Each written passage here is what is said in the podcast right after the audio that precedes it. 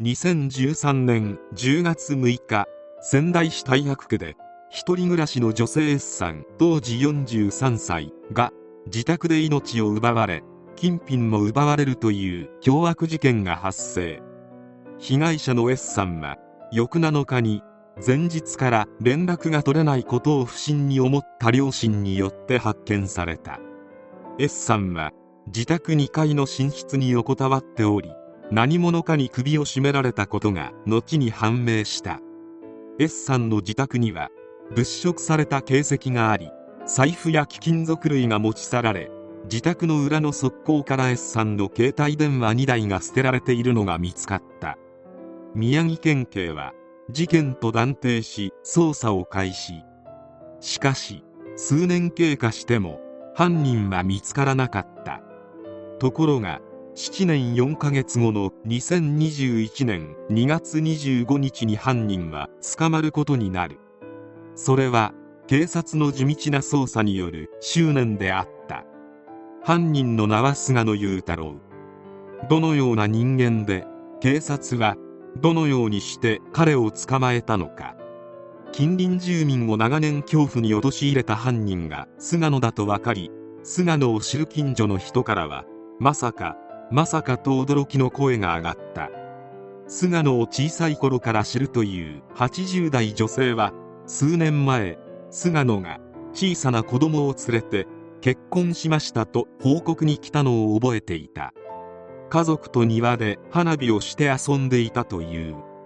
小さい頃からあっちから笑いかけて「おはようございます」と向こうから挨拶してくれる優しい子だった。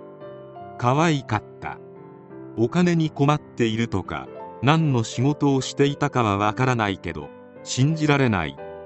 と話し言葉を失った。菅野は貴金属買取会社に勤めていたが退職して無職に。そして同居女性の紐生活をしていた。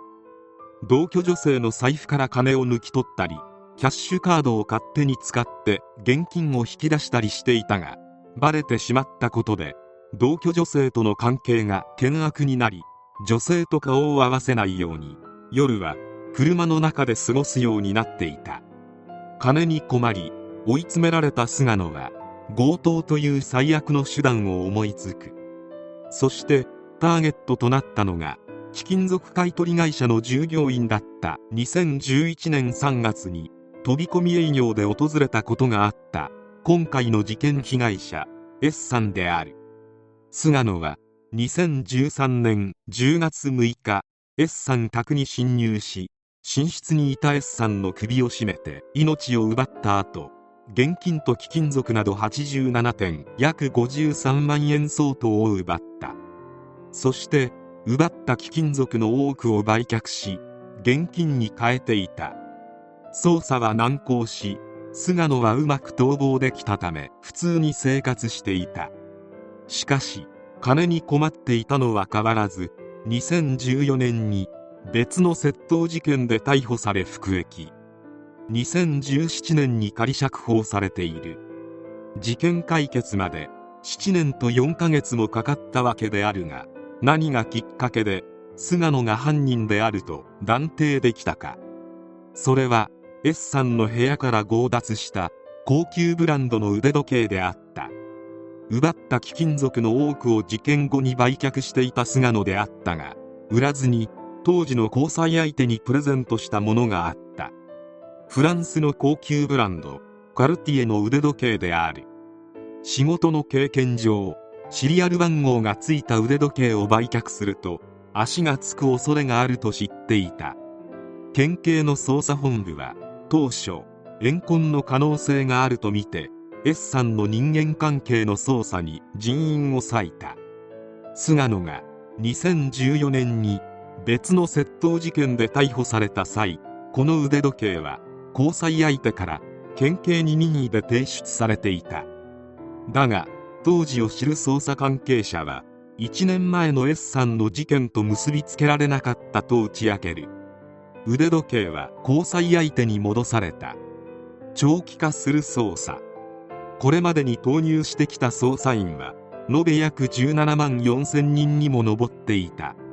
潮目が変わったのは2019年のこと。菅野が2019年12月から20年1月に大崎市や塩釜市の貴金属店で計3000万円超の宝石などを盗んだとして県警が逮捕していた時だった。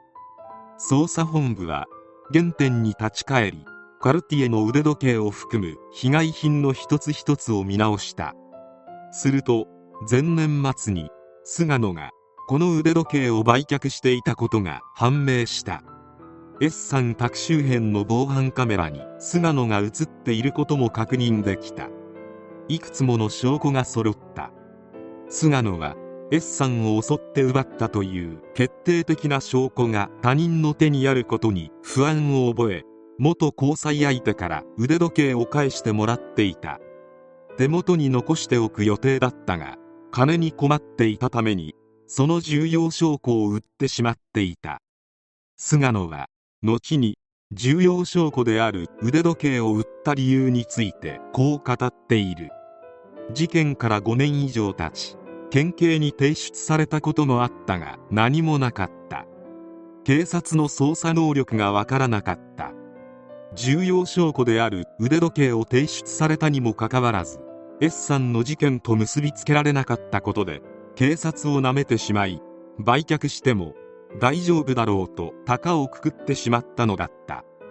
そして警察が腕時計が S さんを襲って奪ったものであると気づいた後にこれ何かわかるかと腕時計を売却した資料を菅野に見せると菅野はいずれ来るとは想定していたが実際にお前だろと言われるとビクビクしたと証言。もはや言い逃れはできなかった。長年遺族を苦しめ住民を不安に陥れた事件の犯人は捕まったのだった。S さんの父親は弁護士を通じて犯人が逮捕され安堵しておりますが娘はもう帰ってきません。私たちの苦しみ悲しみは今後も終わりません。これからも娘の冥福を静かに祈っていきますと発言した。罪に問われた菅野の裁判員裁判で仙台地裁は求刑通り無期懲役の判決を言い渡した。裁判長は何の落ち度もない被害者のかけがえのない生命が奪われた結果はあまりにも重大と述べた。続けて裁判長は働こうと思えば働いて収入を得ることができたが安易に盗みに入ることを企てた動機や経緯に同情の余地はない。命を奪ったことは突発的であっても極めて強い非難に値するとした。最後に法廷での言動を見ると言葉ばかりが虚しく踊り事件に向き合えていないと感じました。これから長い時間をかけて犯した罪の重さと向き合ってくださいと説諭した。判決後 S さんの父親は今日の判決を娘の仏前に報告したいと思います。私たち遺族が求めた極刑は叶いませんでしたが裁判所の判断を尊重したいと思いますと代理人を通じてコメントを発表した。S さんは生前多くの人から慕われていた人物だったようで同僚や上司は犯人が逮捕された際ようやく胸をなで下ろしたという。中には事件に関する新聞記事を見つけては切り抜いて保存してきた人もいた。S さんは当時職場で会計を担当。明るい性格で研修旅行をテキパキと取り仕切るなど同僚たちからは頼りにされる存在だったという。同僚も S さんについて勤務態度はとても真面目だったと振り返る。事件に巻き込まれたのが不憫でならず今も怒りがこみ上げるという。菅野は S さんの命を奪った事件の後も窃盗事件を繰り返し2度も逮捕されていることから反省はおろか罪の意識さえほとんどなかったと思われる。金の使い道についても借金返済はともかく余ったお金はキャバクラに注ぎ込むなど本当にどうしようもない。当初は S さん宅にて盗みだけ働く予定だったそうであるが在宅してるとは思わなかった S さんと鉢合わせたことでとっさに命を奪ってしまったとのこと。どこまでもしょうもない男で弁明の余地もなければ公正の期待も一切ない。刑務所の中でいつまでも惨めに恥をさらし続けながら過ごしてほしい。最後に犯人逮捕まで諦めなかった警察の方々に心から敬意を表する。